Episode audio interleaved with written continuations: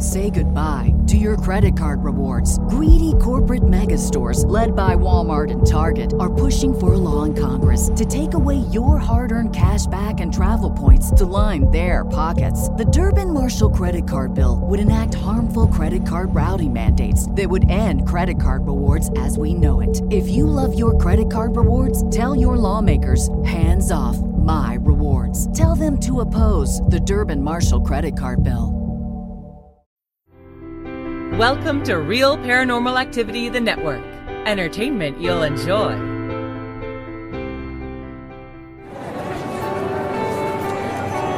You are listening to an RPA production where people gather.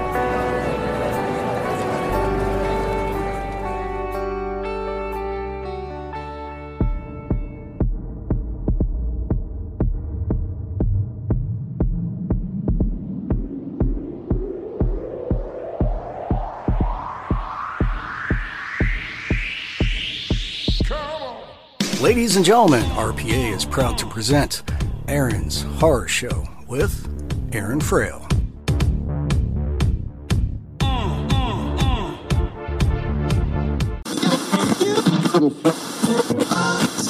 Hi, I'm Orlando Eastwood, director of On the Road, The Search for Bigfoot, and you're listening to Aaron's Horror Show.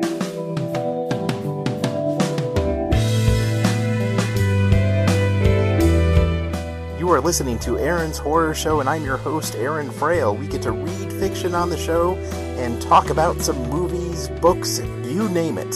If you like what I do here, please consider supporting the show at patreon.com forward slash Aaron Frail. You'll get some books and other cool stuff for your support. Go ahead and also reach out to me at Aaron's Horror Show at gmail.com, Aaron Horror Show on Twitter, or Aaron's Horror Show on Facebook. Thank you so much for listening and enjoy.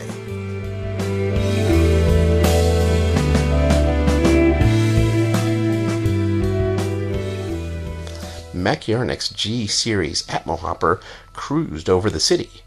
It was sleek yellow and orange, and the envy of every schoolmate. It was designed for two people, though Mac Yarnick could shove three to four passengers if they squeezed. The ship had a round back and needlepoint tip. It was a pretty short range and good for a trip around the globe or maybe up to a space station or two. Mac Yarnick didn't use it for much more than going around the planet. Mac Yarnick could take the Hyperloop tracks built into their surface. He was even rich enough to travel in a private pod, use express lanes, and have a taxi drone drop him off at the entrance. It would be way faster to travel than the Atmo Hopper, but it didn't change the fact that the Atmo Hopper was his and he enjoyed flying it. The city underneath him was vast and seemed to branch out to eternity. Mega skyscrapers stretched in every direction. Drones, ships, and all sorts of aerial traffic crisscrossed the city in designated sky lanes. There was a swarm of aerial activity that would occasionally rain down towards a building as a ship reached its destination. Due to safety rules, most ships were controlled by the planetary traffic grid that would autopilot everything in the atmosphere. Mac paid for a special rig that would let him override the planetary traffic control network. He dove into the buildings below. Even though air traffic restricted to a certain height above the tallest buildings of Earth, Mac wove between them anyway. He could just pay the fine if he were caught. It wasn't as if he had run ins with the IF enforces all too often anyway. There are so many legitimate special business purposes that would allow a person to fly outside the designated lanes. Reckless flying would usually be the reason for the traffic stop. And when he was stopped, flying outside designated zone and flying under the influence would be added to the list. However, Mac Yarnick's family lawyers were good. Since his father would lose face if any of the charges stuck, Mac Yarnick was pretty sure the family lawyer would always be there for him, regardless of the hour. Tonight, Mac Yarnick didn't want his father's lawyer involved, so even though he was weaving between skyscrapers, he flew, the safest he had in a while. The buildings flew past as he cruised through the city. Lights from them illuminated the sky enough to where night was a glow doll with only a hint of the night sky above. He buzzed past an ancient building. It was hidden among the towers and monoliths dwarfed by the city, the only reason it wasn't demolished for a mega multifunctional tower long ago was that it had a permanent protection status as a historical site. It was called the Empire State Building, even though the building did not evoke the images of empires. It was much like Maciornick's family home, an artifact of Earth's past that was deemed too precious and protected from industry's advance as the UPE became the center of the galaxy. Maciarnick turned the Atmo Hopper into an alleyway of two buildings so tall their false brick exterior disappeared into the night sky. The alley itself was marginally wide enough to fit his ship. He th- flew in deep enough to obscure the view from anyone passing on the street. The seams of the hatch to his ship were only visible when it opened. After he climbed out and sent a command to the computer screen wired to his arm, the hatch lowered and blended with the smooth surface. The alleyway was pristine and clean. The cleaning drones made sure that every surface of the city didn't have a mark. However, despite the lack of garbage, there was still a thriving homeless population. A few were huddled behind the emergency exit of a building. They eyed Maciarnick suspiciously. Maciarnick kept his head down and moved on. Most of the homeless people of the planet lived underground and came to the surface only to scavenge. They would dig through the trash before the recyclers got a hold of it, and raid a bin of a cleaning drone on its way to the dump. Some people who couldn't afford their garbage bill, or businesses with shady practice, would dump in the underground as most of the undercity was in ruins. However, other than the hubs for hyperloops, the underground was a space left to rot. He left the alleyway and walked down the street. There was all manner of people and aliens walking in every direction. Business people pushed their way through the crowd. Students packed themselves into large social groups, laughing and chatting. Tourists recorded a video.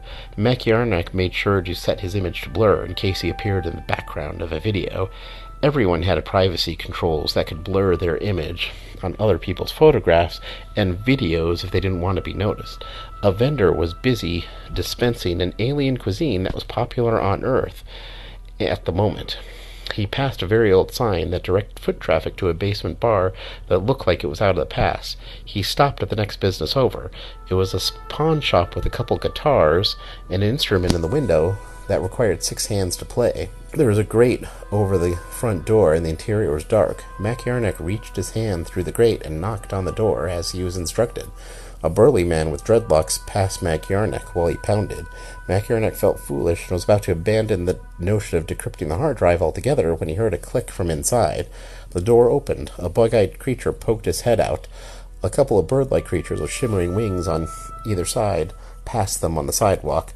The creature had a lot of strange ticks in the voice. What, what, what do you want? Lars sent me, Maciarnick said. He said you'd be expecting me. I don't know any Lars, the creature said and slammed the door shut.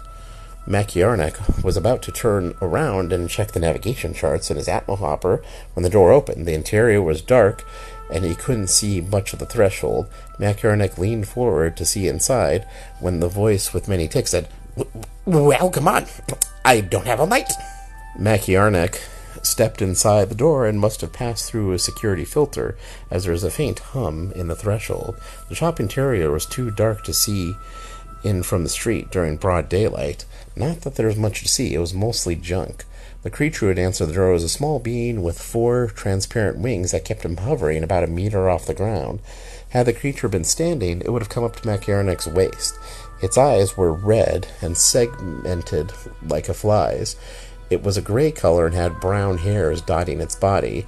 It was hideous to behold, and Maciarnick understood why his father hated aliens on a visceral level, even if he didn't share the sentiment. Go back! Go back! I don't have anything for you! The creature yelled when Maciarnick hesitated. He went back to a small room with various amplifiers. A woman, with her long purple hair pulled back, by a pair of goggles was playing a large crystal instrument with two strings. It sounded like a cross between a theremin and a guitar. For a brief moment, Maciarnick was mesmerized by the music, and even more so by the girl. She wore a black latex dress with a French maid cut skirt and plenty of gutter punk adornment.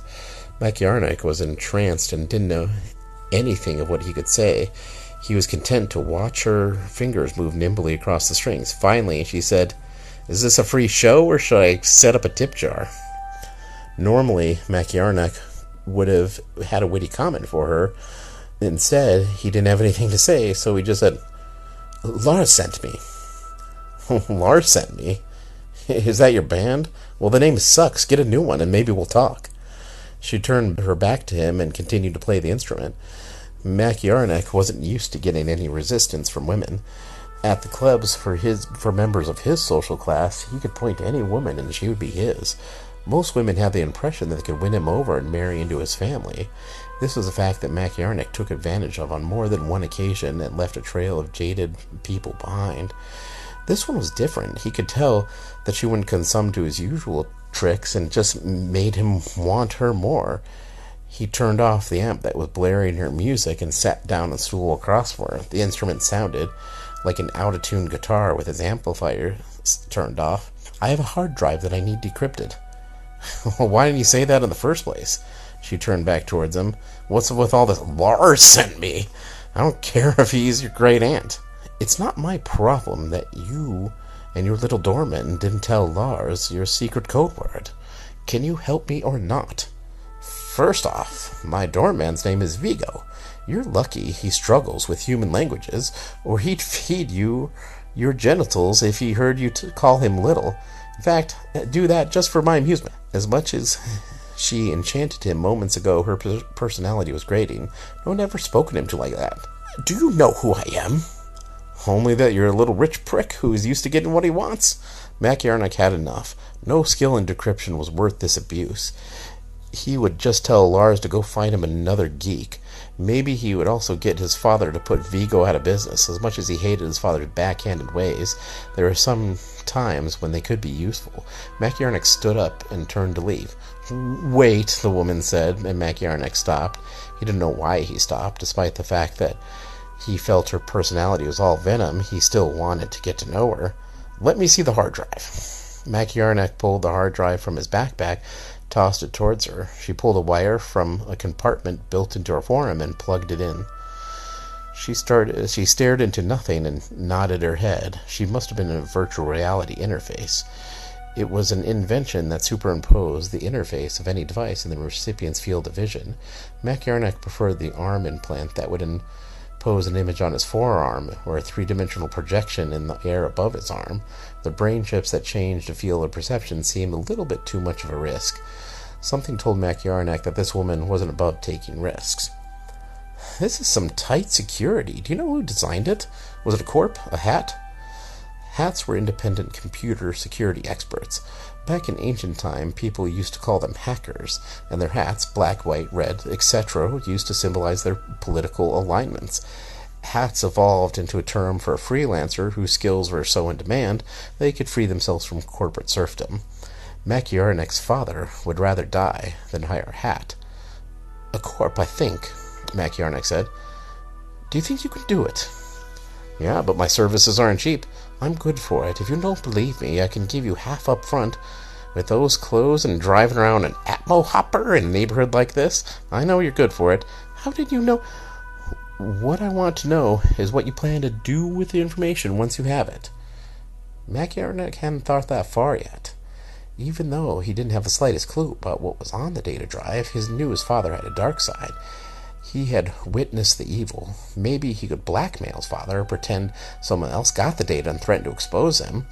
Well, he would like nothing more than to see his father live with the fear that Maciarnik had lived with his entire life.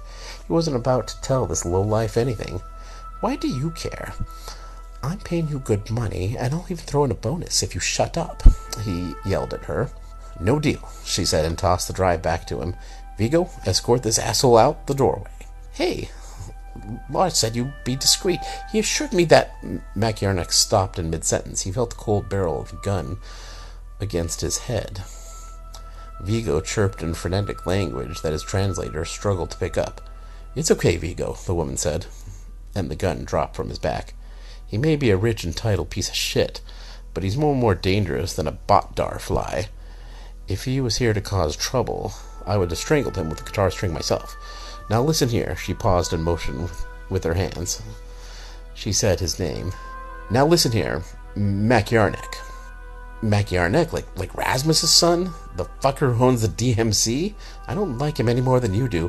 Hold up, this is your father's data drive. She swiped it back, and and began to inspect it. Let me guess. You swiped it from your old man because you're all butthurt about something he said. You figure you could get back at him with this. He threatened my favorite teacher. Mackie Arneck said, which was partially true, while Sergeant LaFallis wasn't a jerk, or so much, you know, or, or, or that would more or less classify him as his favorite. Oh, how cute. Look at you with your little writing the sins of your father's past. You're adorable little fuckface. Mackie Arneck couldn't understand why he was letting her insult him like this. When he was 13, Tom Lancaster, heir to the Earth One Media Corp, had insulted him. Mackie Arneck slammed his head repeatedly into a urinal so many times they had to do reconstructive brain surgery. Mackie Arneck's dad footed the bill with a generous settlement to keep the footage off the Galactic Network. No one insulted him after that. The girl was on was something else though. The girls back in London would let him do whatever he wanted. He just used them, discard them when he was done. They were like his possessions. He could have anything he wanted, so he didn't care about anything at all. He got the impression that he couldn't have her, which made him want her even more. If letting her get away with an insult or two without cracking her skull was the price he had to pay, he would do it. Will you do it or not? Mackie Arneck said. Yeah, she said pulling a cord from her arm to plug into the drive. Mackie Arneck pulled out a cone chip. She didn't say anything for the longest time, and she finally looked at him as if he was surprised that he was still there. I don't want your lousy corp money. I'll do this just for one chance to stick to those pig fuckers that are killing the galaxy, one planetary ecosystem at a time. Name's Cassie. Thank you for asking. With that, she sunk back into the depths of her mind concentrating on what seemed like thin air. Mackie Arneck knew it was pillars and pillars of code, intricate loops and subroutines. It was the web that his father had spun, and it would finally be put to good use. All right. Thank you so much for listening. We will uh, go ahead and, and see you next time.